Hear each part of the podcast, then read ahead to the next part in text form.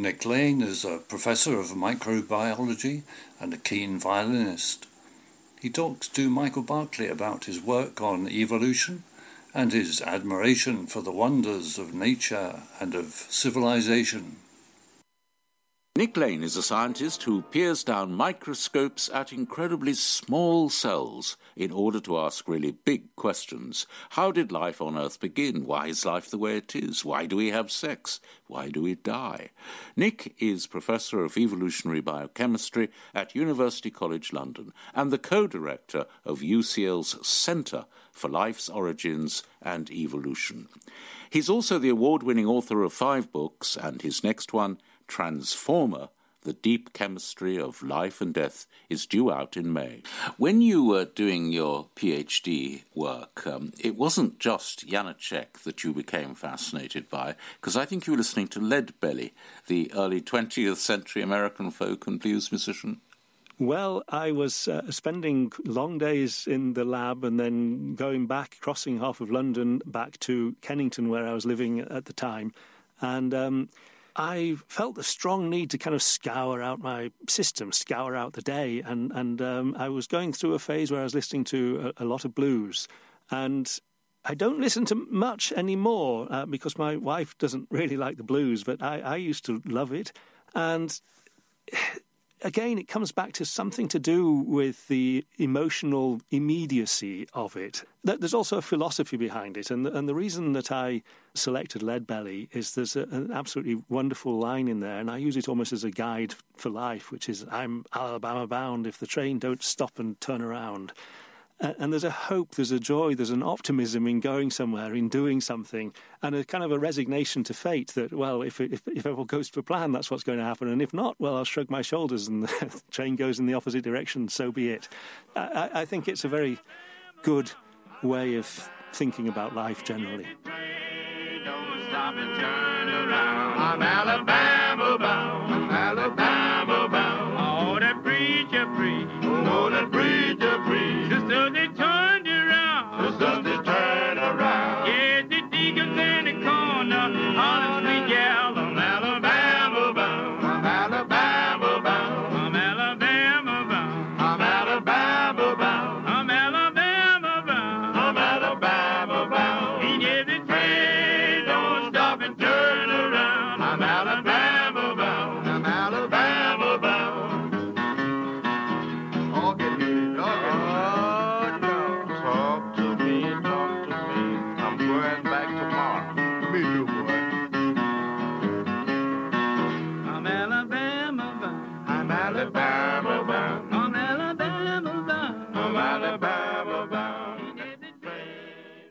Robert Hoffman's I'm Alabama Bound in the wonderful 1940 recording by Leadbelly. Nick, we talked earlier about how life emerged on Earth four billion years ago. Do you think the same thing is likely to have happened on other planets? Well, um, I think the likelihood of there being bacteria on other planets is quite high. Uh, it seems to me that you don't need much more than a wet, rocky planet uh, or a moon, even. Uh, there are moons in, in the solar system, like Enceladus, that seem to provide the right kind of conditions. But I would say we're thinking about bacteria. My own feeling as a as a scientist, and lots of scientists would disagree with this, is that the story of life on Earth itself, which suggests that it was a bit of an improbable event for complex life to arise, means that it's it, you know it would be very surprising if there wasn't a complex life elsewhere in the universe. But the chances of it being close enough in time and space for us to ever find it seems remote. So I probably be proved wrong next year, but it seems to me that we're unlikely to ever find complex life. But that makes the existence of uh, the work of Bach and the playing of someone like Milstein all the more extraordinary, doesn't it? That it was all possibly uh, as a result of chance. I wouldn't like to think of it as chance. I mean, evolution is not chance, but there are chance events in it which can s- change the direction of things. And even human evolution, you know, if we just wind the clock back, you know, six million years or something, uh, there wasn't a hint of, of humans. Plenty of apes around. Apes are pretty sophisticated things. I, I think we, you know, we, we have something which is wonderful and we're capable of utterly destroying it and not just destroying our own civilization, but large parts of life. Life on Earth will survive, whatever we do. Mm. Fast forward five to ten million years and the planet will be fine again. But human civilization is a wonderful thing, and somehow we have to find the way of agreeing with each other enough about what's important to save it. I think we really are in peril uh, at the moment, and we, we, we must talk rationally to each other. We're going to hear Farewell to Stromness by Peter Maxwell Davies, which he composed in 1980, actually as a protest against a proposed uranium mine in the Orkneys. Mm. I, have been a couple of times to the Orkney Islands. The first time I went, I went to climb. I went to try and climb the Old Man of Hoy. I went back some years later uh, with the band, and we went into Stromness, and we went into a pub and asked if we could play. And they said, uh, yes, of course. And, and, and so we, we settled down in a corner. And half the pub emptied out. And we thought, gosh, are we, are we that bad? and, and then five minutes later, ten minutes later, uh, people kept coming back in in small groups, clutching instruments. Uh, we had just triggered a, a, a, session for half the island, I think. Uh, everybody joined in, and, and, it's one of the most musical places that I've mm. ever been. It's full of music. Um, Maxwell Davies lived in the Orkney Islands for some years. This piece that I selected, Farewell to Stromness, has the feeling of immutability about it, even though it was almost written as a protest piece. There's something deep in the folk roots about this. It's grown out of the Orkney Islands, and he said as much himself that a lot of people don't know that he wrote it, that they simply hear it and assume that it's somehow come from the people, and it, it does have this wonderful quality to it that is, is timeless. It's the greatest tribute, really, isn't it? That uh, something sounds as though it's sprung from the earth many generations back. Well, uh, Nick Lane, as we hear Peter Maxwell Davies play his own farewell to Stromness, it is sadly time to say farewell to you. Thank you very much. Thank you.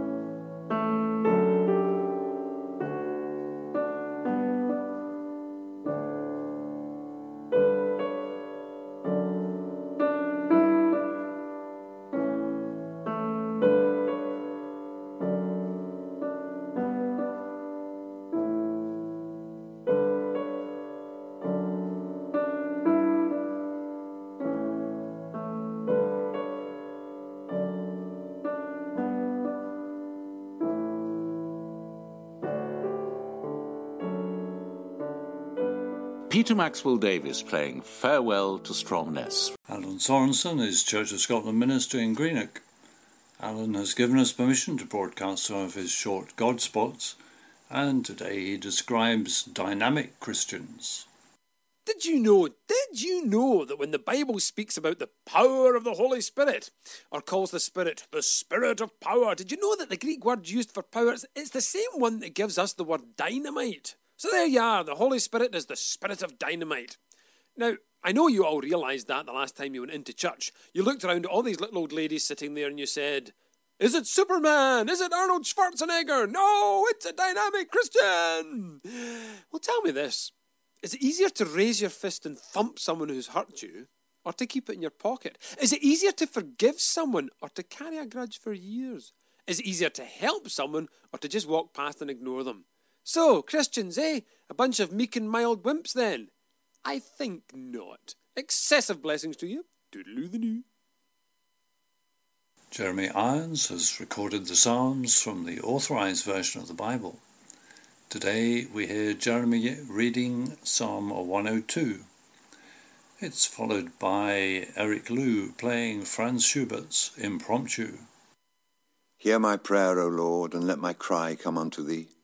Hide not thy face from me in the day when I am in trouble.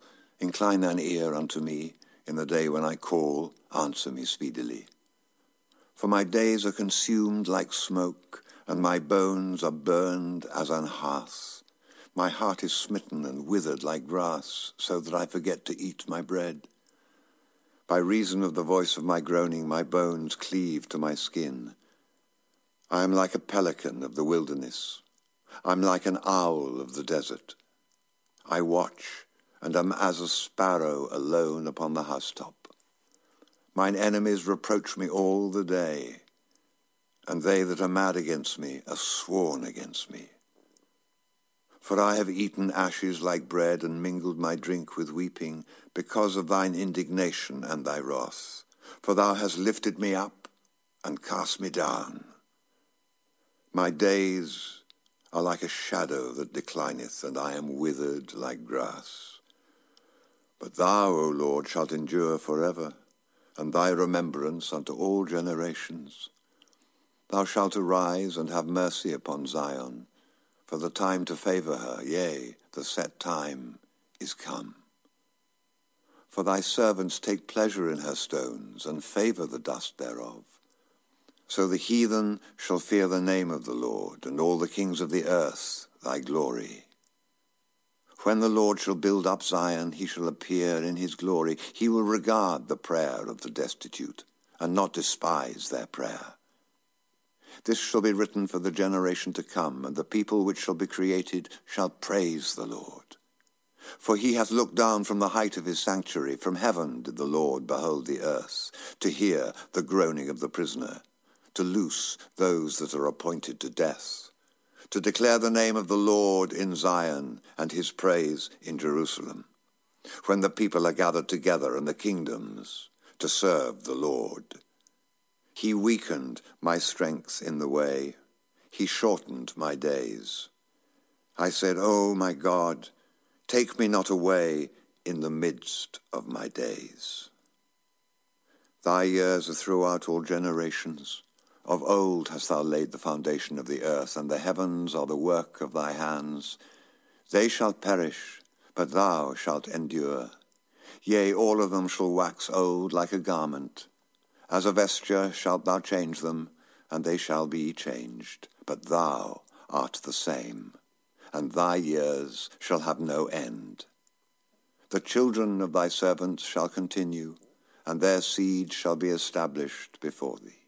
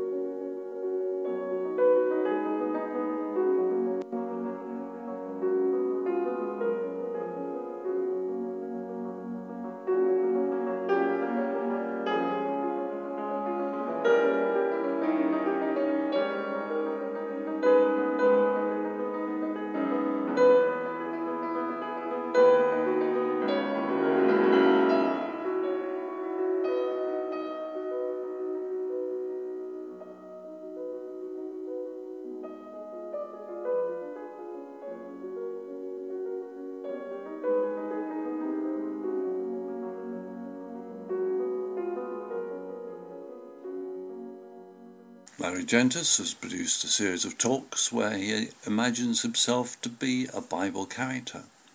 Today he looks at the problems Moses faced when trying to meet the demands of the people of Israel. Some people just like to complain, and even if they get more than they asked for, it's never enough. I, Moses, am only a man. They asked for water, so God provided it. They asked for meat, and he sent quails, and as a bonus sent bread every day from the sky. And not stale bread. It had the flavor of honey and coriander seed. You'd think our people would have faith in our God who did this, but they just don't get it. We journeyed from the wilderness of sin and camped at Rephidim. We couldn't have gone further as the night was closing in, and this place was well sheltered, but again there was no water. We were only going to night stop there, but soon a delegation arrived at our tents demanding that we give them water. I responded to them, Why do you quarrel with me? Why do you test the Lord? But they started to accuse us of trying to kill them in this desert. So I went before the Lord, saying, What shall I do to this people? A little more, and they're going to stone me. The Lord answered me thus Pass before the people, and take with you some of the elders of Israel, and take in your hand your staff with which you struck the Nile, and go. Behold, I will stand before you there on this rock at Horeb, and you shall strike the rock, and water will come out of it, that the people may drink. I did as the Lord said, and water came out of the rock. I named the place Massa, meaning to test, and Meribah, which means to quarrel. Their constant complaining was beginning to wear me out. As we were going to set off from Rephidim, we saw an army of Amalekites preparing to attack us. So I chose Joshua to assemble the people who were able to fight. I instructed them thus Choose men for us and go out and fight against Amalek. Tomorrow I will station myself on top of the hill with the staff of God in my hand. Joshua, Aaron, Hur, and I went to a high hill to direct the battle. Every time I signaled with my hand up, our warriors prevailed. But when my hand went down, the Amalekites prevailed. The problem was I couldn't hold my hand up all the time, so Aaron and Hur made a mound of stones and propped up my arm every time it fell and held them for me. When the battle was won, God said to me, Write this in a book as a memorial and recite it to Joshua, that I will utterly blot out the memory of Amalek from under heaven. So I built an altar there and named it The Lord is my banner. We would never have peace with the Amalekites. Soon after, word came to me that my father in law, Jethro, was coming to visit. I'll never forget how he took me in when I left Egypt the first time, and he gave me a home, and he gave me his firstborn daughter Zipporah to wed. When he arrived, we had a feast in his honor and rejoiced because of what the Lord had done for us, taking us out of Egypt. The next day I went out as usual, where I taught and judged the people, and it was a particularly busy one. There was a dispute between tribes as to where the tents should go. Oh, another lost his lambs, and the neighbor apparently had them. You know, things of that nature. Oh, goodness, when I returned to the tent at night time, I was exhausted, and my father in law asked if he could have a word with me. He was watching how I governed the people and said, What is this thing that you are doing for the people? Why do you alone sit as judge, and all the people stand about you from morning until evening? Well, I answered, the people come to me to inquire of God. When they have a dispute, it comes to me, and I judge between a man and his neighbor, and make known the statutes of God and his laws. Well, he told me that what I was doing wasn't good, and that I would surely wear myself out, as well as the people who I was judging. He told me that the task was too heavy for me, and not to do it alone. He then gave me this advice. He said, I should be the people's representative before God, and bring the disputes to God, then teach them the statutes and the laws, and make known to them the way in which they are to walk and the work they are to do. Then I should select able men who feared God, men of truth, those who hate dishonest gain, and place them as leaders of thousands, of hundreds, of fifties, and of tens. He said that I should let them judge the people at all times, and every major dispute they will bring to me, but every minor dispute they themselves can judge. So it would be then easier for me, and they will bear the burden with me, that is, the men who I choose. If you do this thing, and if God so commands you, he said, then you will be able to endure, and these people also will have a more peaceful life. Well, I learned three things that day. First, the one who tells you what you don't want to hear could be your greatest friend. Next, you could be doing something good, but it could have also a bad result because of how you're doing it. And lastly, just made sense to share the load and delegate authority to responsible men. So I did precisely what my father in law instructed, and I no longer felt so alone. Because, as you know, some people just like to complain, and even if they get more than they asked for, it's never enough. But now I have help to bear the load. You know, I know that some people look upon in laws as outlaws, but not in this case. God bless my dear father in law. This comes from the book of Exodus, chapter 17 and 18 in the Holy Bible.